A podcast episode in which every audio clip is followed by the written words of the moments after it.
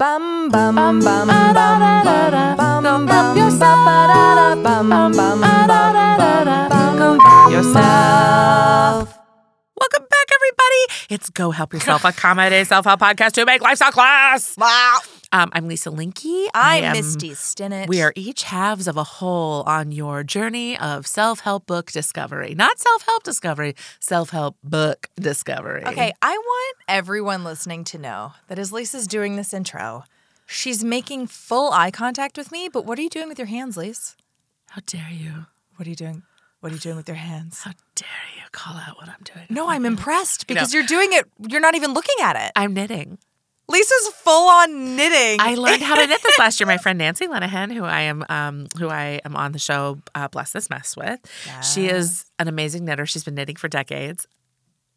I just Misty took a of picture. Lisa. Um, taught me how to knit. I said, Can, "Will you teach me how to knit?" And she like stopped in her tracks and was like, "Don't fuck with me." And I was like, "I'm not fucking with you." And she's like, "I will teach you. I will. I will harass you." And I was like, "It's so much fun." So she bought me um, cute little knitting earrings for Christmas. It was so cute. Knitting like, earrings? they're gorgeous. This woman, Bertie Parker Designs, made them, and like one is a um, garter stitch and one is just like the uh, I forget what the other stitch is, um, but they're gorgeous. I'll wear them. You'll see. And uh, speaking of, I'm holding cute little earrings because somebody gave me cute earrings for my birthday. I may or may not have given Lisa earrings. Um, okay. Anyway, the point is, is I learned a new skill. It was really fun, and you can learn to knit too. Okay, the last thing I want to say Nana's taught me to knit at least three times, and then I keep forgetting, but because I don't do it on a regular basis. Heather, my older sister, is a very good knitter. Yeah. I don't know if Jen has tried, my younger sister, but one of my the most satisfying things I've ever done Yeah. Mm, is arm knitting. So you can look up a video mm-hmm. on YouTube and just type in, I think Michael's Craftsware does a tutorial, but you use your arms and a thick, chunky yarn It's instead of the knitting heavy, needles. yeah. Well, you can also make like a blanket in an evening or like a Yeah. scarf in Yeah. about 30 minutes because it's big stitches, big scarves. Yeah. It is so satisfying. The only thing is, make sure you pee first because there was definitely a situation where my arms were Yeah. covered in thread and stitches. Yeah. And I, I was just in it till it was done. You're in it to win it. Um, okay. Here's the deal, guys. You have found the best. and possibly only comprehensive self help book review podcast. Uh-huh. Now we can say the best because we there are no clinical studies that show that we're better. So we are Yet, the best. We are the best, the And- most listened to. and the most popular, the most widely uh, adored. By you listening to this, you're part of a group of elite people trying to improve their lives. And if you send ninety nine ninety five right now, just kidding. to Fairfax Village Studios, That's right. in Um, Hollywood. uh, where we are joined by the inimitable Matt Saff. Yes, send Sav it. says please send it. Um, every week we read and review a popular or not so popular self help book, uh, book and we Book. bring you the hits, the tips, the, The lows, tricks. the terribles, and um, either help you learn if you want to buy the book or if you want to avoid the book, but give you the main gist of, of what the author is trying to say um, Yeah. through a or critical. call or call them out if they're trying to wear you down and make you feel like shit, so that you buy more of their stuff. Yeah, we, we really put a critical and loving lens through it, just as an introductory uh, uh, primer. I'm Lisa. I'm from the Midwest. I hate self help. That's Misty. She's from literally I'm from the Sunshine Florida. State. It's the it's the north of the South, so basically Midwest. Oh, Literally the Sunshine State, and she loves self help, and she's really good at finding um, uh, I Oh, just beautiful. want to be happier. Great. and more fulfilled and more self-actualized. It's I just don't. such a it's such a simple thing. I don't. Um, so we cuss and we um, talk this is about how we talk. this is how we talk because we're just fucking amazing women. Um, and everybody says so. Um, and Misty, uh, what have Yeah. you brought for us this week? Okay, so I can't believe we haven't done this author yet. I know, and you know, I can't resist. So, so I tend to love practical Patty's stuff, practical Pat, uh-huh. um, as opposed to woo woo. Wanda or New Age Nan? Thank We're trying you. to be a little more gender New neutral. here, thought, so- new thought, Nan. New Thought Nan.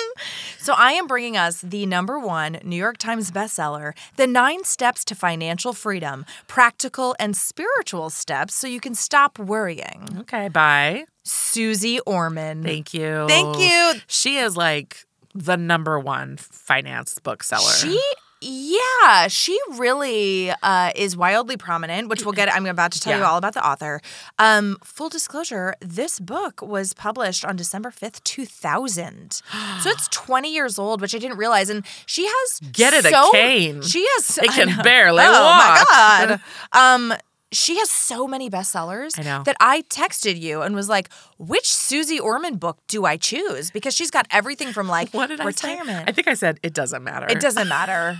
It doesn't matter. I think I'm gonna be honest with you. I think they're all the same. I think she's just I think they repackaging. prob- I think they probably are. A lot of them, as she, it, it's they seem to be through her lens a lot, or maybe she's realized her audience. But the last few she's published have been a little more focused on retirement. Oh. she's now sixty eight. Um, and is Yeah. set for life. Um, Yeah, for I sure. will say that I noticed while knitting, a lot of my Midwestern is going to come out. They're all the same. they're all the same. All her books are the same. And you know what? But there's a casserole to love for everyone. Oh, you know what I want is a nice big tater tot casserole. Tater tot casserole. It's delicious. Is that a thing? You're not from the Midwest. Listen, I had tuna casserole. Look, i if it involves noodles and a can of cream of mushroom soup, I've had it. Yeah. Well, get rid of the noodles and put in tater tots. Oh my god! All right, here we okay, go. So the current prices of the book, because it's twenty years old, hardcover seven dollars, Ooh, a steal. paperback two seventy five, Oh, A double steal. Kindle. There's no Kindle version. It was first published It's in not that 2000. kind of book. The audiobook is $11.74 or one credit. I used a credit. I think it cost me 15. Go fuck yourself. Overdrive app, free if it's Okay. available at your library. Might be. It's old. It might be. Um, so I am going to read you a little bit longer of an introduction about the author because she has such a compelling story And- it's relevant to the book. We know who she is, but I'd like to know her credentials. sure. Yeah. But also, I didn't. I knew she was like a powerhouse force because I'd seen her on Oprah growing Yeah. up, and she's been all around. But I didn't Homegirl has actually been know. through it. She has. Okay, let's And hear I it. didn't actually know her story. So this is from a mixture of wikipedia.com and a bit of my own distillation of her bio on her website because it is so long. This is a, this is from Wikipedia and the mind of Misty Stennett. Susan Lynn Orman, also known Okay. as Susie, but it's spelled S U Z E. Yeah. And it makes me want to say Suze. Suze. Uh, so I'll probably make that You mistake three snooze, times. you lose. Okay. Lisa's fired. Okay. Is an American financial advisor, author. That's better than 50% of the jokes I throw out on the podcast. No, I can't say anything. It's terrible. Uh, Susie Orman is an American financial advisor, author, and podcast host. Okay. In 1987, she founded the Susie Orman Financial Group. The Susie Orman Show began airing on CNBC That's in right. 2002. That's right. Running for 13 years in the U.S. and internationally. Remember people calling and be like, "Can I buy a home?" And she'd be like, "No." Orman has written nine New York Times bestsellers about personal finance. She was named twice to the Time 100 list of influential people, has won two Emmy Awards and eight Gracie Awards. Orman has written, co produced, and hosted eight PBS specials and has appeared on multiple additional television shows. She has been a guest on The Oprah Winfrey Show approximately 29 times. Yeah, she and Dr. Phil are like way up there. And Larry King Live over 30 times. Orman is currently the podcast host of the Susie Orman Women and Money podcast, which I'm going to have to listen to. oh, that's gonna be your jam. I mean, am I just going to be like wildly wealthy six months from now? Is Let's this hope the last? so. Is this the last I'll I'll hear from you? Next time, we're going to do a podcast uh, for microphones covered in diamonds. So she had a speech impediment growing up, which also made it hard for her to read. So now we're just going to dive into her backstory. Okay. And she struggled in school. So she put herself through college at the University of Illinois at Urbana-Champaign. Hello, Hello, that's your alma mater, right? That's uh, my for my grad school, but that's where I was born. Yes. and raised. Um, but when she got there, she told them she wanted to be a brain surgeon. But a counselor looked at her grades and was like, You don't have what it takes. Like, why don't you try something easier? You're a woman and you're dumb. yeah. So she signed up for what she was told was the easiest major available Which was social work. okay. right? So she was supposed to graduate in 1973, but her degree was withheld because she hadn't fulfilled the language requirement. So once again, she says it was the shame of my grade school years holding me back. Okay. She says if I had trouble with English, what made me think I could learn a foreign language? Okay. So she decided to leave school without her degree. She wanted to see America. She was this young 20 something. So she traveled the country for months with a couple of her friends living in a van Down by the river. hmm just all across the Many U.S. Yes. And then eventually uh, got a job at a bakery where she made about $400 a month. So she was a waitress for seven years at this you. bakery Thank you. till she was 29. One credit shy or two credits shy. Right. And she finally, but she had the shame of not getting her degree for so long. She finally took Spanish classes and got her degree. Great. But it's really interesting to think that people were like, do something easy. You can't make it. She's got all this shame about like success and, She's you know. gonna live in a van and work Right. at a bakery. So after seven years of waitressing, she says, I had this thought that I could be more than just a waitress. I wanted to own my own restaurant. Okay. I called up my parents and asked to borrow $20,000. And they said, My mom said, Honey, where do you expect us to come up with this? We don't have that kind of money to give you. I should have known better than to ask for something I knew my parents didn't have to give away. Okay. There's nothing a parent wants more than to help a child realize a dream. I knew my mother would have done anything to help me, but she was powerless and I felt awful. The next day at work, a man I had been waiting on for seven years, Fred Hasbrook, noticed that I wasn't my usual cheerful self. What's wrong, sunshine? You don't look happy, he said. I told Fred about having asked my parents for a $20,000 loan. Fred ate his breakfast and then talked to some of the other customers I'd been waiting on all those years.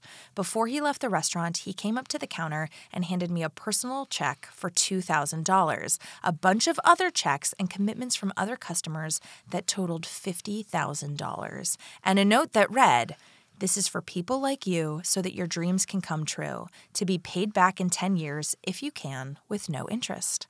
Shh. Yep. I couldn't believe my eyes. I have to ask you a question, I said to Fred.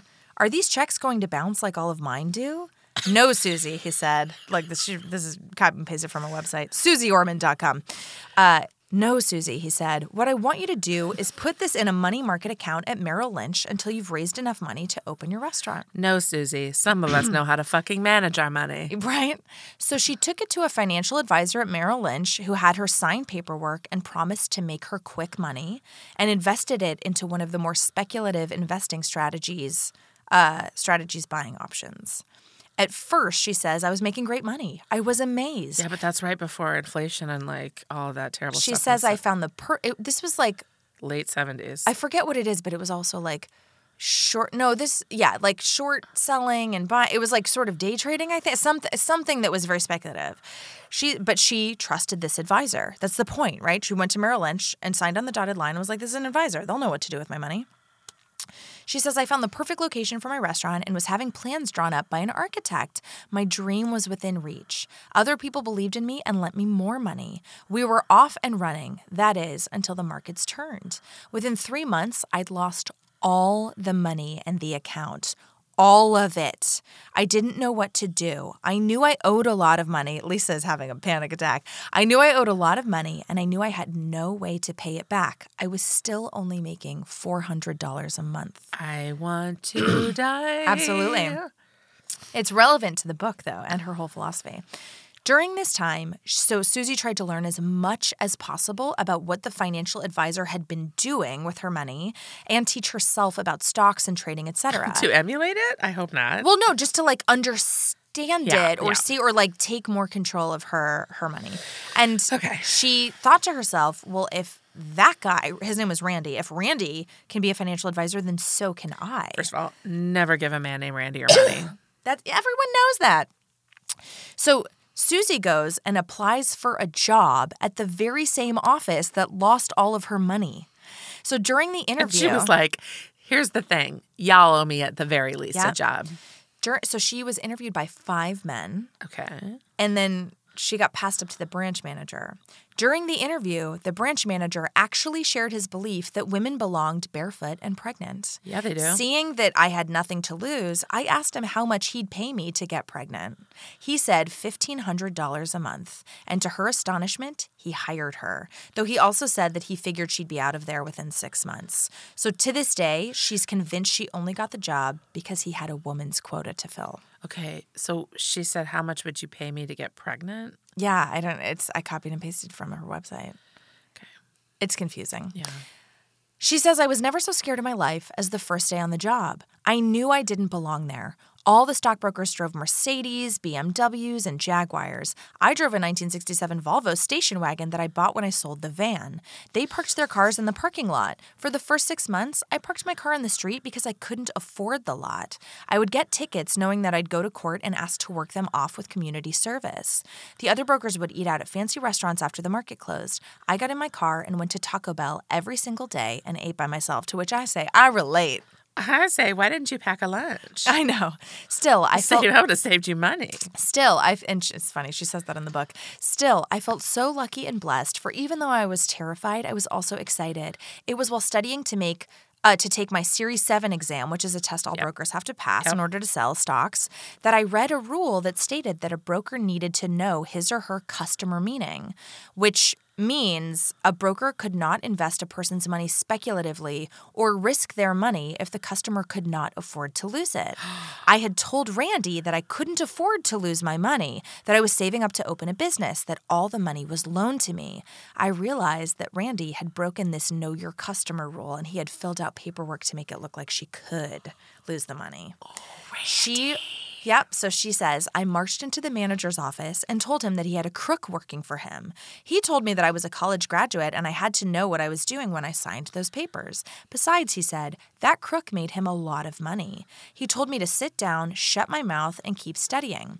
I went back to my desk. I remembered that when I was hired, the manager had told me I wouldn't last six months.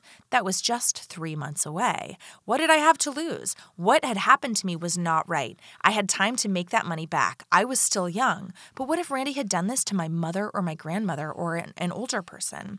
My conscience wouldn't let me keep quiet. I ended up suing Merrill Lynch while I worked for them. Now, what I hadn't realized at the time was that because I had sued them, they couldn't fire me. Who knew? Oh, because it Months- would be uh, r- um, retaliatory. yeah. retaliatory, yeah. Months and months passed as the case proceeded, and during that time, I became one of the more successful brokers in the office. Before the lawsuit made it to court, Merrill ended up settling with me. They paid me back all the money plus interest, which allowed me to pay back all the people who had loaned me the money. Within the time frame. Oh, yeah, because that was, less it- than 10 years. that's yeah, yeah, amazing. yeah, yeah, yeah. Um, so she did, I do want to say though, she did have some controversy around a prepaid debit card that she like advertised and promoted and I think Okay. helped developed uh, to her followers in 2012, which had hidden fees that people weren't expecting and was Okay. like collecting data. And it ended up being discontinued in 2014. She's also received criticism for making misleading statements about her credentials and achievements, notably her teaching stint at University of Phoenix. I don't know more about that. It was just Okay. cited on Okay. Wikipedia with like four citing things. Um, but in 2016, Orman was appointed as the official personal finance educator for the United States Army and Army Reserve. Great. And in 2018, she began serving as a special advocate for the National Domestic Violence Hotline to help spread awareness regarding financial abuse. Yeah. Which is a huge, huge way thing people when are they oppressed. when people only give you like twenty dollars a week, like you don't have any control of your money, so you can't leave. Exactly. Yeah. And it's a very, very real form of abuse. So it is. Susie's motto is people first, then money, then things. People, money, things. Yep. So first impressions, the cover just has a lot of brown on it. It's very oh, I mean it's very it's very 2000s. It's a picture of her face. It's like light brown with dark brown writing and it's it's very look, it's forgettable, okay? How many pages is it? 338. And the audiobook is 2 hours and 52 minutes long. You're a dream. Is it read by Suze? It's read by Susie. Um, but she even talks about her her speech impediment, which instead of saying like shouldn't, she still says shouldn't. You know, like these things shouldn't bo- shouldn't bother you. But I find it charming. I think it's very sweet. I do know her voice. These things shouldn't shouldn't bother you. Isn't Yeah, that it's kind a of her? Yeah. little nasally. She it's a has like, little- and her, it's very. She like her mouth moves very like. it's a lot of mouth movement. specifically. Yeah. Yep. That's it. specifically. Yeah. So as far as my first impressions, there is a theme song at the beginning of the book, and it is outstanding. What is it called? who can it's like no substitute financial freedom i don't know there's like a whole theme song was I wasn't expecting it, and it was very exciting. Um, Okay. What I liked about the book is that she starts off with psychological financial principles, Okay. and then she toggles into the nitty gritty of investments, insurance, but it's a bit scattered in the way it's organized. Oh. It- but it felt more wholehearted to me than other financial books that don't address fears or psychological behaviors around money. Like Dave Ramsey can shout at us all day long about Hope you, sh- like the car. He's like, you should be saving, not spending. And it's like, right, but what if that urge to spend comes from a fear of XYZ, right? yeah. So, the premise of the book is that conquering fear is the success to financial freedom. The Conquering fears fears, Yeah. is the success is to the f- key the key to financial freedom. to financial freedom. In other words, most of the limiting factors to financial success exist in the walls we've built up in our own minds, and achieving success lies in knocking down those walls. But again, Okay. this was published 20 years ago. But I don't think also- that's a super intersectional thought. No, but also this is very different from like what's her name who was like every hour is life force and you have to decide what you pay life force. You are talking about the book Your Money or Your Life. Yes. Yes, exactly. So th- these books all tackle the same subject and But come at it from areas, different but- but ways. different things. Yeah. So I like this to cherry pick. So Susie Orman takes this idea and subdivides it into nine steps that you can walk yourself through in order to find the source of those fears, root them out, and remove them from your life. Okay. So, in other words, this book isn't strong on the actual mechanics of personal finance, although she does cover a, a lot of the nitty gritty, Uh-huh. but it is strong on setting the psychological stage Okay. for strong habits. Okay. And this was her first book. I think it was her second. Okay. There was one, yeah. So I like this because it was like what when she was really hitting it big. What was she Great. saying? Great. Um, it's also heavily anecdotal. So if you don't like that, this book could frustrate you. What were the things that we talked about in the Oracle in the supermarket? Whether it's like a closed or open system, whether it was like anecdotal or evidence based. Right, right, right. So, yes, yes. Well, th- there are like studies, and she has actual clients that she references Yeah. versus just like in my experience. Right. She does urge you to seek professional opinions. Okay, great. She does say like do your own research, that kind of Great, thing. so great, it's definitely great. an open system. Open system. I love that. Um, so the nine steps are one, seeing how your past holds the key to your financial future. Okay. Two, facing your fears and creating new truths. Okay. Uh-huh. Three, being honest with yourself. Four, being responsible to those you love. Five, uh, not interested. Five, being respectful of yourself and your money. Pass. Six, trusting yourself. oh, my stomach. Six, trusting yourself more than you trust others. Okay. Seven, which I feel like is so in your wheelhouse. Right. Seven, being open to receive all that you are meant to have. Uh. Okay. Eight, understanding the ebb and flow of the money cycle. Nine, recognizing true wealth. Do you hate it already? You No, hate I'm this book? teasing. Okay. I mean, yes, but no. So we're going to fly through this, people. Guys, Misty just stripped. I did. I also un. I- Okay, so I took off my sweater because it's hot because we don't put the AC on when we're Right, recording. right. Also, I unzipped my pants so my belly can hang loose so I can have a more relaxed voice. Yeah. Yeah. Yeah. Okay. Step one seeing how your past holds the key to your financial future. The focus of this section of the book is very straightforward. For almost everyone, she says, there is some key memory related to money in their past that is particularly vibrant. Yeah, like when I dug up that pirate's treasure chest and had it stolen from me at at Saber Point. Saber Point is so fucking funny, Elise. you. Saber Point. The chapter gives several very strong anecdotes and gives ideas for teasing out that key memory. Right. I mean, So I was able to come up with it right away, but okay, I appreciate Mm-hmm. one of her, her. listeners, and this is so crazy, or one of her readers, she tells a story about how this young girl, or her parents owned a store, Mm-hmm. and they'd put all their cash in a safe at night. Sure. One day, the store caught fire.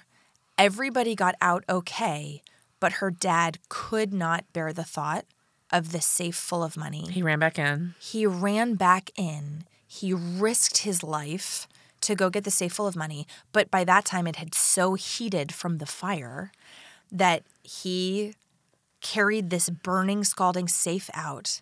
And when he finally set it on the ground, like it- very graphic, right? A lot of his skin was Did he burned die? off. It came with him. He did not die, but that was that memory that, like, okay, money's more important than anything. Money is worth else. risking your life for. Right. Or another memory, this might have been the same, or another memory um, is like people, this one listener got rooted, moved every year or two because her dad was like, well, we're going to move somewhere else, but we'll be able to make more money. And so this particular listener was like, okay, I can never she lived her life as an adult as though she would always be moving away and never settled in Well, because like that's those- what was the better mo- more important. opportunity is yeah. opportunity is more important than roots. yeah, exactly. So this idea that we all have like a key memory or memories that cr- Yes. create this belief system. Like once I swallowed a quarter and I learned that pooping is more important than not pooping. that's it. No, that's it. And Mm-hmm. I think you should journal about that. I did. Um, so so that's the kind of like strong anecdote she supports these things with. So she says, why would you want to tease out that memory? Childhood memories, particularly strong ones, are layered in feelings of all kinds. Those memories are the moments that defined who you were as a person, and true understanding of those memories can bring about significant insight into your adult life, um, which is what the second step deals with. Okay. Uh, so she says, think back to your younger days. Were there events or words spoken to you that influence your attitudes towards money? Yeah. Um, Dead men tell no tales. one time I was given $20 by my mom. 28? 20. Okay. I was at, I think it was called Silver Dollar City in Missouri. It was like a theme park in Missouri. You're welcome. You love it. You love it. You're here for it. Keep going. But like, we didn't have a ton of money. And my mom gave me a $20 bill and Yeah. was like, enjoy. And I was Yeah. like, oh my God. It's so a great way to make a child an economist great. because you're like, everything is so expensive. It was a water park or like a theme park, and I just had like loose jean pockets. And you bet I lost that $20 bill. So not only did I not get to enjoy this day, I had to go to my mom and be like, I lost it. You know, it was just, it was devastating. It's like something that I remember right now. I remember the shame and the guilt right now. So even something as small as that is a big deal, especially when your family, she tells another anecdote where, you know, people are like, hey, I trust you. Here's $10. Go out and buy bread. We really need bread for dinner. It's a big deal. Da da da da.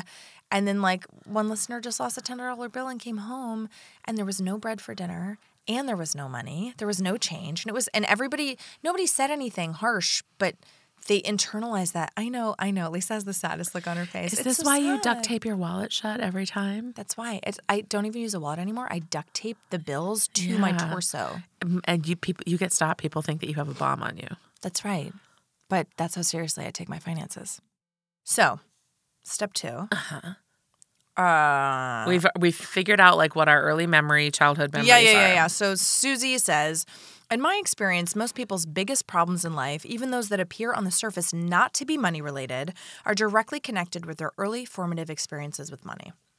So already this is this book is taking a much more holistic or like deeper view. Two love when people are like, I was abandoned by my mother. It's about money. Yeah, yeah, yeah. Mm-hmm. I was abused. It's about money. Mm-hmm. Well, Susie, I might. I don't think she's saying that, but she's just saying even even ones. Oh yeah, it's the wording of don't appear to be money related is problematic. Okay, step two. I was run over by a car. It's about money.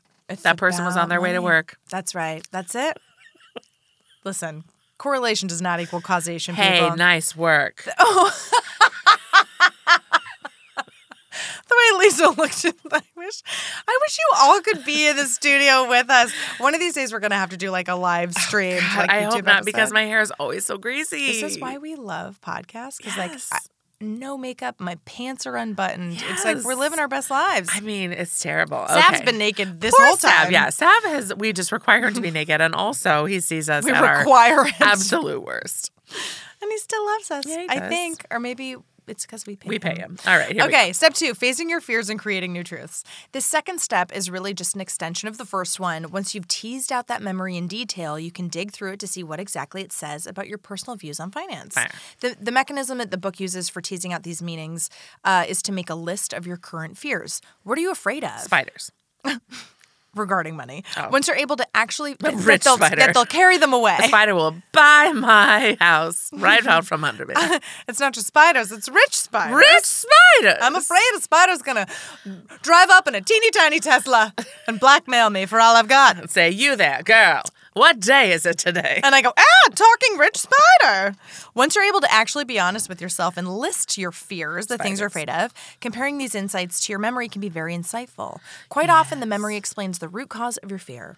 Once you understand what exactly it is, you can begin to tackle this fear in various ways. So does she give an example of this? Susie suggests the traditional idea of a mantra that you repeat for comfort and confidence. Spiders cannot buy my home. Spiders cannot buy my home. That's you know what I shouldn't make it negative. I live in peace with spiders. I live in peace with spiders. No, I can't.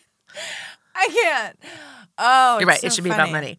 Spiders. I I make spiders rich. I make spiders rich. No, spiders and I can invest in a mutual fund together. Oh yes. That's it. spiders. Spiders invest in fruitful, fruit flyful, in uh, money schemes. Keep going. Lisa I've, Linky, everybody. um, you've lost. I've lost. Keep going. Make the connection between your memories and the fears that followed. Perhaps you're afraid of losing everything and becoming a bag lady. Maybe you fear that if your spouse leaves, you can't support yourself. Flophouse in Duluth. This was Danby Dan. Thank, thank you, Flophouse and Duluth. Do you fear losing your job and being qualified for nothing else? After you articulate and face those fears, retrain your mind by replacing your fears with new truths. Susie grew up with the belief you'll always have to do without, so you had better learn how. So instead, she created a new truth for herself by writing about 25 times a day. I am young, powerful, and successful, producing at least $10,000 a month. So she's right. She's working in affirmations. Right. Which a mantra's never worked for me. I don't like them. I'm not there for them. Okay. What? I'm going to give you a mantra. I am open to mantras. I hate it. God, I hate Lisa has the biggest shit eating grin on her face. Like she, like literally her, she just threw her head back and her tongue stuck out. Like she- Because you were you were so valley girl, and mantras never worked for me. I hate it. I'm not here for it. is that what I sound like? I mean, I've exaggerated like a tenth of a percent. It's not not what I sound like. Okay, I'm Mm-hmm. gonna okay, I'm gonna try and be like a cool I'm just like um, a cool mantra relaxed. chick, Yeah. like whatever you say. I sound like a, an educated woman, not not like a valley girl, but like oh, like a um articulate. Listen, her old belief had crippled her with fear and feelings of inadequacy.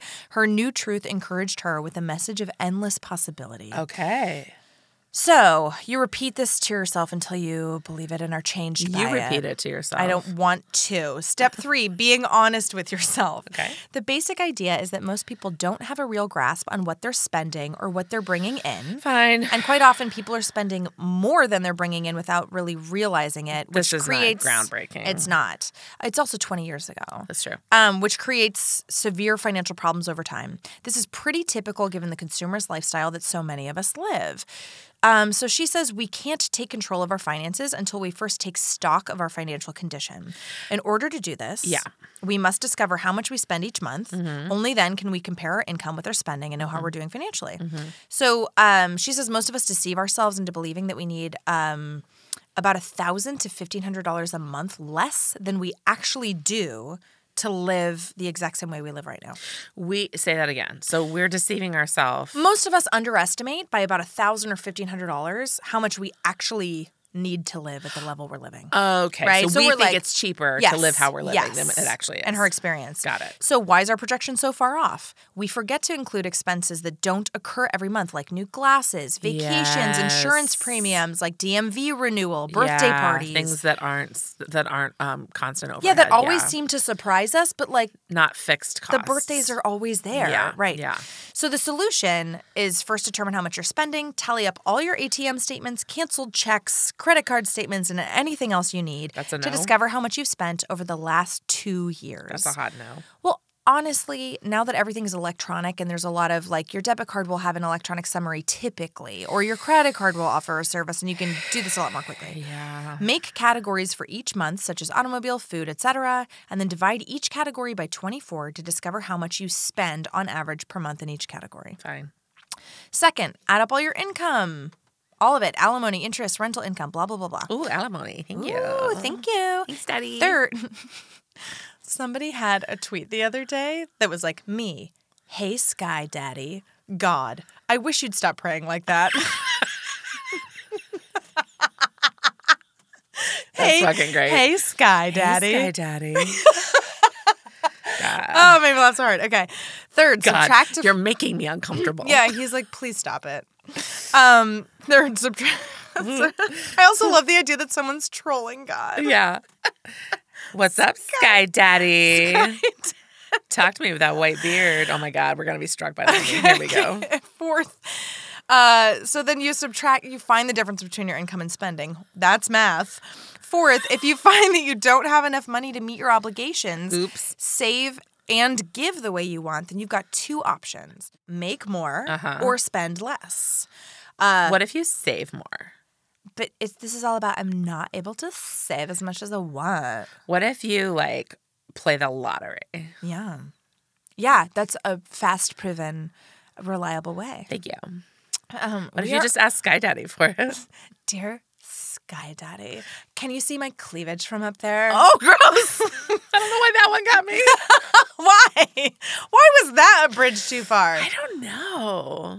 I don't know. I'm gonna ponder that. Great. That's your homework for this week. Thank you. Okay, so perhaps you need to seek a new job with better pay. More likely, you need to spend less. Yeah. Look over your spending in each category to decide exactly what you want to spend. Yeah. For example, on food or clothing, you may be shocked to discover that by bringing a sack lunch to work three times a week instead of eating out all five times per week, Sack. you can save a substantial amount over time. Sack. It's a plosive too. Sack. Sack. Give me that sack. I love a big sack lunch. I love a big brown sack I love having sacks lunch. for lunch. She also talks about this concept. We have really run amok with Sky It has Daddy. devolved. We've got to get through this. We're on step three. Okay. So what I liked about this chapter is this concept of found money. Yes. So she says how you can find extra money each month by taking little steps that you won't even notice. So for example, cut and color your hair every nine weeks instead of every eight weeks. Sure, It you- can save you sure. two full haircuts a year, Yeah. which could be three hundred dollars, That's right? right, that's which right. over time I love it. adds up. I love it. Um, you'll be amazed when you add it up. Or like if you decide you can file your own taxes instead of going to an advisor. Or there are Right. all these little ways where you're like, oh my god, I found an extra thousand dollars this year. that I can save. Yeah, by doing that. Or pay down so debt. I remind love it. yourself of your specific changes in spending by posting the categories on the fridge or place a yellow sticker in your checkbook. That's a little remnant Thank you. from the non-digital age. I still have checkbook, yeah. Well, no, I do too, because that's how my landlord but we don't expects. balance our checkbooks anymore. You don't need to because you Yeah. can see how much you have in your yeah, Immediately, yeah. in your app um, if you are fortunate enough to pay for and be able to afford a smartphone. Yeah. So basically, this is very simple. If you find you want want or have spent more in one category than you've allotted for the month, spend less in another. Thank you so much. Mm-hmm. Um, so she gives a ton of examples in that. Step Okay. four: being responsible to those you love. This is per- Ugh, gross. this is perhaps my favorite chapter mean, of a financial book yay. I've read so far. Oh, You're gonna love it. All right. Are you ready? Don't make promises to me. Susie repeatedly encourages people to contact an expert for handling the things she lays out and not trust her book, Okay. which I thought was great. yes. So, for all of this, this is where she reiterates her motto people come first. Okay. So, all we've talked about is like taking stock of your financial situation and figuring out your fears. And then you'd think she'd be like, so here's what to do with your money. Nope. She goes, people come first. That means you need to provide for those you love in case of disablement or death. She's fucking great. Yeah, so she spends over 80 pages discussing what we're about to discuss in detail. She spends 80 pages. We're going to spend 80 minutes. Strap in, everybody. That's right. Set up a good will and or trust. If you own property, a business or have children, a will might not be enough. And right. she talks about why. Consider transferring your assets into a revocable living trust, Yes. which she also talks about what that is, how that works and why it's different from a will and how it can help you. Great. Although you can do it for yourself, Susie recommends hiring an attorney to do it for you, which can cost anywhere from like a couple hundred to about a thousand dollars. But that way it's done right. Yes. So she explains how a revocable trust means your estate, property, money, whatever it is that you're protecting, can immediately go to those you're intending it for instead of getting caught up in court with lawyers' fees and probate, Probate. et cetera, because Yeah. people can contest a will. Sure. Any family member can go, actually, I think the house should have gone to me and not my sister. And so now we're tangled up in court forever. Um, she shares a story about how uh, a man's wife passed away. She got terminally ill, passed away. They thought they'd done everything they'd need to, set up everything to take care of him and their kids with a will. But after she passed, the woman's mother decided to fight the father for custody of the kids. So he had to sell the house, To their pay. dream house that they'd spent five years fixing up to pay for the lawyer's fees, et cetera. And if she'd had a revocable trust, it never would have happened. Yeah. So she also says have a durable power of attorney eh, um, in force for healthcare. So you need to specify what your wishes are in case an accident or illness puts you in a vegetative state. I've talked about this on this podcast before. Yes, we have. And she says, Do you want your life unnaturally prolonged or not? Who will be your agent or agents to make a decision if one has to be made? She cautions us that by the time we need to make a decision like this, it's already too late Yeah. to fill out the paperwork. And by the way, it's an awful position to put someone in Yeah. to guess. Yeah. Um, so we've got to do it while we're healthy and of sound mind. Have adequate life insurance. And again, this is all financial stuff because death costs money. Yep. If you don't have uh, adequate f- uh, uh, life insurance, how does your family get by for a year if you were the breadwinner? Yeah. Right? So so this is all an ounce of prevention and really powerful stuff. Rule of thumb is that you need about she recommends $100,000 of life insurance for every $500 of monthly income you currently require. So if you If you your if family, you live off of $2,000 monthly income right now, you need $400,000 life insurance policy great, to be well covered. great. Um, you won't need life insurance by the time you're 65 years old. It also sounds like that's for like a soul earner. Yes. Yes. Great. Agreed. But yeah, so but you could also do this as a couple, right? If Right, you like right. you get two hundred thousand dollars in life insurance and then Okay, you get two that's hundred. right, yeah. that's right. And these are policies. So like a four hundred thousand dollar life insurance policy might cost you thirty five dollars a month. Yeah. It depends on your age, your health. Are you a smoker? And it depends on where if you're able to take that out. Like I love that Yes. she's putting that early in the process Yep. because a lot of people focus on paying down debt first. Yep. But she but it's People this come first. But it's this idea that this is actually going to prevent your family, put the safeguards in place because they will prevent future debt if you do these things. people it, yeah. first. Um, so she talks the reader through the different kinds of life insurances. Oh, cool. And what what might make sense for each situation. And she says that for the vast majority of people, term life insurance makes the most sense. I love that. Here's I the feel part like you- this is also 20 years old, so people might want to just advise Yeah. it with a, a, a life insurance. Which she says specialist. at the beginning of the chapter. Great. Go meet with someone for your own situation. Yeah. This is uh, what I think you will completely agree with. Get long term care insurance. One out of three people above the age of 65, one out of three, will spend some time in a nursing home. The average length of stay is 2.9 years. It can cost upwards of $4,500 per month. that's low. Yeah, which is low. Uh, This was 20 years ago, Yeah. Mm-hmm. right? So think about it now. It's seven, eight grand a month, whatever that equates to. Long term care insurance will pay for that, as well as home health care if it's in your policy. Get it when you're about 54 years of age. She says if you can afford this, because it is expensive, get it because all that money that you saved for retirement can be eaten up in a f- in a year. Yeah, yeah. Right? If if you're you have a stroke or your Yeah. partner has some sort of disability. Or we could just have socialized healthcare. Oh my God. Get long term disability insurance. Workers' compensation covers you only if you're injured while per- performing on your job. That's right. So, this is all about estate planning. And this is not sexy stuff, but this is actually the stuff that can make sure that all that money you've worked hard for goes to your Mm-hmm. dependents, goes to your heirs. So she makes um, very strong p- cases for these revocable living trusts, etc. And this is all things you want to do if you can afford it. Yeah. And she keeps saying that if you can afford it, do it. Okay, step five being respectful of yourself and your money. The focus of this chapter is getting your own basic financial house in order, putting plenty into retirement, getting out from under any high interest debt, Mm-hmm, etc. It's pretty basic in terms of arranging personal finances, like pay off your credit cards as soon as you can, take advantage of every dime of, empl- of employee matching and your optional retirement plans, like your works 401k, etc. Um, and max out what you can put in a Roth IRA. None of this is brand new stuff Right, right, right.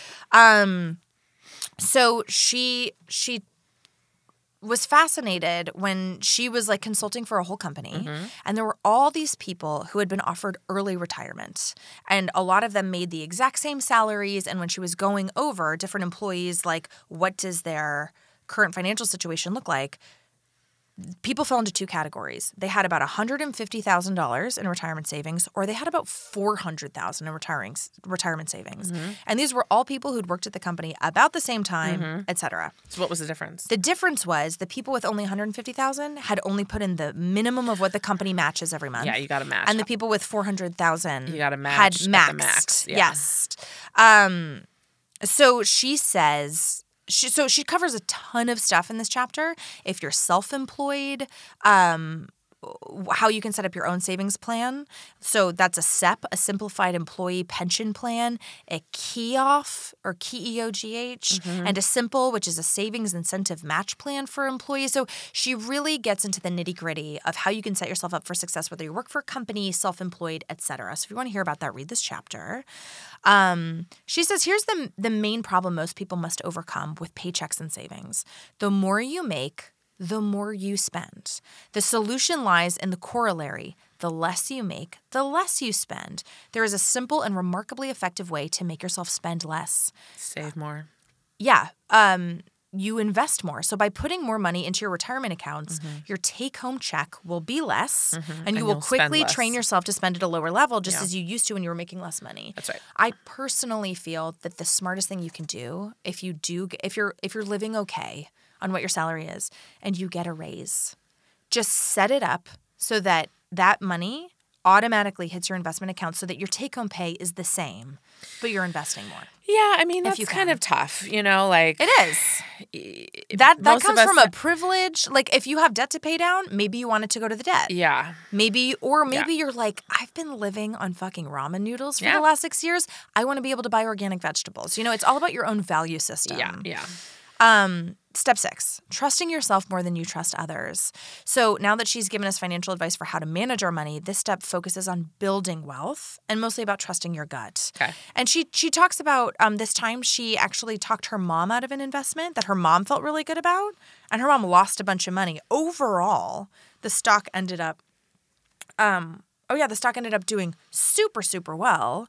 Uh, but Susie like tried to for a while. I'm I'm fucking up this story, but basically her mom didn't trust her gut. It turned out okay in the end, but her mom would have made like way more money if Sus- Susie did not interfere. Okay. Um, so she says if you know you sh- you should do what's right for you and not be swayed by what everybody else is doing. If you don't feel comfortable investing in the stock market, don't, Mm-hmm. Don't. Mm-hmm. do it. If you don't feel comfortable selling when everyone is selling or buying or when everyone um, is is into a hot stock, don't, Don't do it. It's easier than you may think to take charge of your own investments rather Mm-hmm. than paying an advisor to do it for you.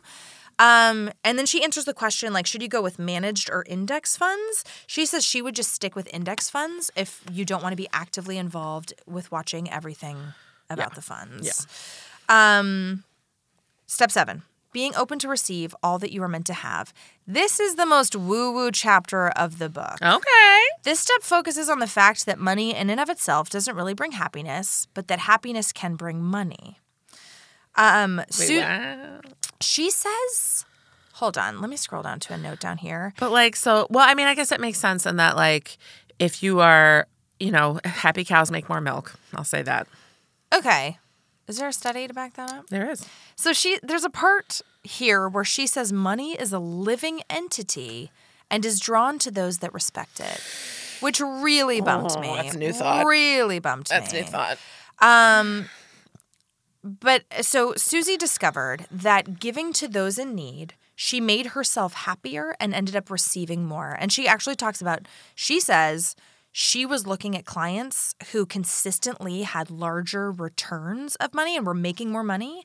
And those were the ones who were giving away to more charities. Is there a study to back that up? Nope, just her own statistical analysis. Um, so she looked over her clients and discovered the ones who gave regularly have more money than those who didn't. But it's also like a chicken and the egg. Like, do they give more regularly because they have more money, right? And do they give more regularly because they um and the, and they have money to give? yeah, exactly. They can tithe and give to charity because they are frugal and have money to give. Right. Whenever she got new clients who were hurting financially and thought they might be open to the concept, she encouraged them to begin giving. The results were unbelievable, uh, unbelievably positive, she says. It also could be that if you are spending money because you don't feel whole, that giving money could help Make you feel like you need less money. or just like could help you feel good in some way that spending can't. yeah. Spending on things can't make you feel a way that helping Yeah. could. Right. It, or it could change a belief like, oh, I guess I do have more than I thought because I'm doing okay and I'm giving to charity. Yeah. right. Yeah. So I really like this part of the chapter. She warns against giving to friends and relatives. Mm-hmm. She says your parents are a different story because we're there's this respect and this idea that we're we're supposed to take care of parents as we age and that's okay that can be your monthly giving if you want but she encourages like anonymous giving to charities Mm-hmm. but she again this is people first money 2nd Mm-hmm. she has seen even very friendly loans change friendships forever Mm-hmm. because she's like look even if it's going well and they're paying you back, there's still this idea that they owe you something and that you're waiting for the money to be paid back. and it's I this learned whole a thing. fr- you know I, learned- I think everybody learns that lesson in their 20s. Yeah, I, I didn't have money to loan in my 20s. I but loaned a yeah. friend money and he never paid me back and he bought me gifts and I was like instead of buying me gifts, Give me $50. give pay, make a payment on the loan. yeah. Yeah. Yeah. And the interest is a bougie candle. Thank you. Yeah. Thank you. Step eight of nine understanding the ebb and flow of the money cycle. Yeah. This step is merely the realization of the fact that much good can come from the bad times in our lives. That she talks about that money, no matter how smart you are with investing, no matter how careful, how frugal, it's gonna ebb and flow. Yeah. It doesn't matter what what stage you're on. And it's like the stock market. Sometimes it's up, sometimes it's down, and you just like- gotta ride that wave. It's like a penis. it's just it's flaccid, it's hard. Sometimes it's up, you're sometimes into it's it, down, you're and you just gotta not. ride that penis. and keep getting it checked for STDs. So, quite often, the mistakes one makes in life end up being the foundation for much greater things. So, I, I really loved this concept of like, look, you'll be down in money, and sometimes that will mean a period of personal growth, and something really good can come out of that. Like for her, getting losing all that money. Now she's this like world famous advisor. I guess like trader. how Ali Wong said signing that prenup scared the shit out of her and it forced her to work the Right. hardest she's ever worked. Right. Okay. So the threat of of not having any money. Yeah, and just this idea, it just was really freeing to be like money's cyclical like anything else. It's going to ebb and it's going to flow and if you just have that in your mind when things come up and disaster strikes, you can just go I'm on an ebb and it will flow again. on an ebb, you get it. You liked it. Hashtag on an ebb. Hashtag on what came first, the chicken or the ebb? No. I see. That's what I yes. was saying about I you love saying it. funnier No, when I say jokes. no, it's because it's a groaner. It's a good pun. Thank you. Puns are designed to make people groan. Thank you. What came first, the pun or the step nine? Recognizing step We're on our last step. nine, recognizing true wealth. The final step is the simple recognition that the truly valuable things in life are not monetary. Okay. And she talks about this in your money or your life as well about how like y- y- nothing can buy, can replace community. Oh well. friends, or I enjoy buying friendship. I'd rather be alone and covered in gold. I'd rather rent a movie by myself with my favorite food, and not and not bothered.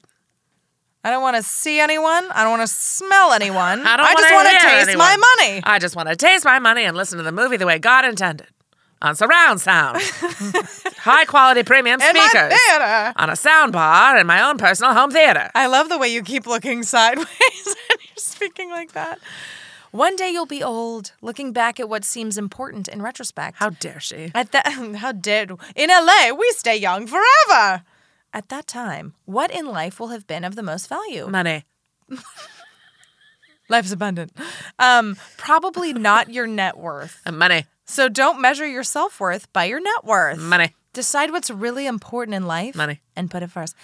Money. All a bad bitch need is some money. All the babies need is some money. I don't Rich really need the D, I need the spiders. money. Rich spiders. If I meet a man named Rich Spider, I will lose my damn mind. Oh, that's so funny. Also, I just imagine like you sitting on the couch eating popcorn and you've got all these spider friends who are taking their little eight legs and they're all munching on little popcorn. Rich, yeah, but it's dipped in gold. It's dipped and go. the true path to wealth comes not from having enough money, but from having inner peace, I y'all. don't know why, but Rich Rich Spider definitely wears loafers like boat shoes. Oh, please make this a meme for And this Dockers. episode. Rich spider. Rich Spider. Uh, and a cardigan, like an old man cardigan, but one that you know costs like $200. You can tell from the weave. You can tell. You guys, so that's nine steps to financial freedom, practical and spiritual steps so you can stop worrying. Okay, Misty, did this book need to be written? Well, hold on. I just want Lisa's done. Sorry. I just want to say we can't cover every single thing in the book. We know that. If you want to read it for yourself, Oh. Buy it's it. available on audible.com, amazon.com, Suze Orman, s- excuse me, susieorman.com, which is S U Z E O R M A N.com. It'll be in the show notes. Um, and she has all her other bestsellers on there, Yeah. resources, Yeah. long, long blogs about herself. yeah. So that's it. Misty, did this book need to be written? Hard to say because 20 years ago, maybe. I I what I love about her is that she has been such a role model for female independent wealth. and for bedazzled uh, clothing. Yeah, and she also came out as a lesbian, Mm-hmm. which is very cool, which is not something that's like very relevant to, you know, uh, her brand, but I just thought it was cool that she she has gone against the grain or popular culture, you know, to Mm-hmm. just be this outstanding person who's like this is what I believe and this is how I manage my money and I'm like a strong woman and I really love that. Isn't that how she talks? She like, she like closes her hands. Oh, I don't know. She like hand pinches. It looks She's like like, you have cute little you claws." can't, you can't buy that house because you can't afford the You mortgage. shouldn't buy it. She also has my favorite thing called playing house, which is when you think you want to buy a house. For six months, you have to live playing house, meaning you pay the mortgage, um, what the mor- estimated mortgage yeah, would be, yeah. in addition to paying rent and all of your other stuff. And if you can afford that, then at, at the end, of, without being like, we have no money for anything. Yeah. Then at the end of six months, you'll have like a nice little. Nest egg. Yeah. Um, okay. Uh, I didn't realize that came from her. That's cool. huh, what did you think that Susie Orman got right? I really like this idea of examining like where some of your financial beliefs come from. It's yeah. not something I'd read in a book before. Rich spiders. And I rich spiders. And I do think it's really powerful because then you can take action. You can leave peppermint bags all in your drawers to scare the spiders away. Now You can they're have a just pest rich guy spiders come. with good breath. That's right. Well, apparently they hate peppermint. So like one of my aunt's hacks is like buy a whole box of peppermint tea from Trader Joe's. Leave those little tea bags all around the house and in drawers, and it'll scare them Mm-hmm. away. Um, let me tell you what I tried from this book. It's actually Hold, please. Oh. What do you think she got wrong? Oh, I don't like the woo woo stuff With that money. came in. You I don't like the also woo with don't money. think I don't think everybody can give. Yeah. I think most people are not in a place where they can give. Um They probably are, but it would be creative. You'd have to give you have to give up certain other things in order to give. right. I I also think there's this idea, you know, about doing something nice for a stranger once a month that's teeny tiny like if you live in a place where there's a toll road, you c- and it's a $2 toll, you can say, "Hey, I'd like to pay for the person's toll behind me." That's it. Or you can like leave a dollar duct tape to a vending machine for the next person to come along and have a free snack. You know, they're like that's not charity, Yeah. but it you can do sort of small deed, I don't I'm know. curious about your what you have against charitable giving. Oh, I have ongoing donations to the ACLU, Planned Parenthood. Uh, most years at the holidays, I adopt a family from UCLA, the medical center. Great. I got nothing against it, baby. Okay, well we'll delve into why you hate it so much later. Um, what did you try, if anything, from this book? And So- do I have homework? Um, no, I don't want to give you homework Okay. Uh, because it feels too personal to say uh, examine a financial fear. And also, we've covered so many Yeah. financial books on the podcast. Yeah. But something that I, I did do after reading I Will Teach You to Be Rich and The Total Money Makeover, Yeah. which we covered uh, mid last year, Previously, Yeah. um, is it's that idea of like you only spend what you see.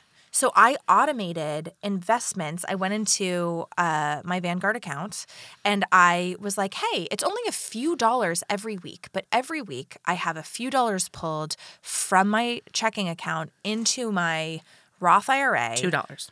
just a couple of dollars. Um, and I also my I was I finally became eligible for my company's 401k plan Congrats. and was like, okay, great. So there's Match this, it to the there's a max. few more dollars that is taken out of my paycheck before that ever hits my bank account. Mm-hmm. So these automated processes, like if I had to log in and be like, okay, I'm sending fifty dollars to my mutual funds this Yeah, week, you it would- would be you would forget. exhausting. I would be like, oh my god, I'm would spending too much. Oh my god, self-sabotage. yeah. But now it's like.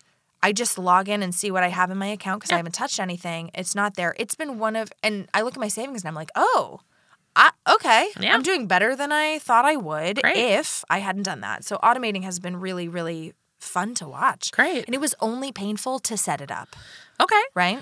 Um, and not too painful, I would imagine. honestly it's it's a big mental load to be like okay i'm going to set up this automatic transfer and how much can i afford and to call my 401k company and be like hey let's set up a thing and which invest like which fund do you want to do it in like i don't want to minimize it's exhausting Right. but you but if You you, do it can- once. you do it once Yeah. and if you go in being determined and kind of having a plan but it's easy to get overwhelmed but Yeah. like self-care take breaks Yeah. eat snacks Okay. and do it lisa is now measuring yeah, because the I have width to have of the thing. five You're so inches. good. Whenever I knit something, I'll do like a stitch or two too long, and it'll like balloon out and go back in. You know what I mean? Yeah, you can just correct. Yeah. You're amazing. This is my little. He's a little. Fox. You're amazing. Do you see my little tape measure? He's a fox. I love him. um. Okay. Uh. So I think that's it in terms of questions. yeah, and that well, the thing I really loved about the book, uh, it was about taking care of your loved ones.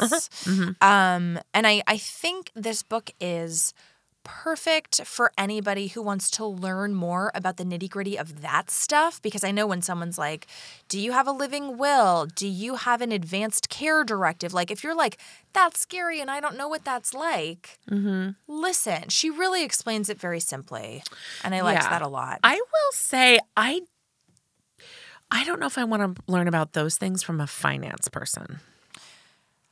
Agreed, but if you want to understand what they are and a brief overview of what they mean, Along with everything else, this is a nice her- purchase. and, in and that. you and she really explains again how that fits into a healthy financial Yeah. picture Yeah. and why it matters. Yeah. yeah. So I think this is this is a really good introduction for people who are like, what the fuck is a SEP?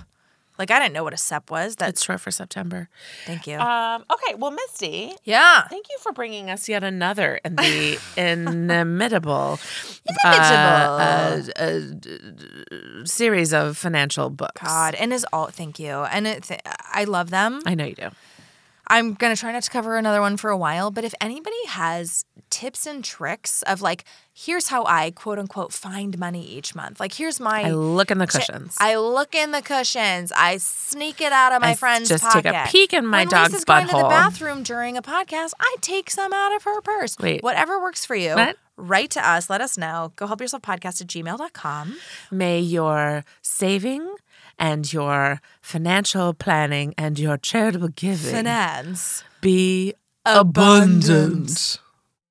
Go Help Yourself, a comedy self help podcast to make life suck less, was produced by Misty Stinnett, Lisa Linky, and Matt Sav. Our theme song was also written by Matt Sav. He's amazing. Do you want to get in touch? You do. Email us at gohelpyourselfpodcast at gmail.com. And you know, you can also find us on the social medias Instagram at gohelpyourselfpodcast, Twitter at GHY Podcast, or check out our website, gohelpyourselfpodcast.com. and if you liked our podcast, please subscribe, rate, and review us on iTunes to help other people discover our show. It's really the least you can do. and why don't you tell all of your friends? Bye!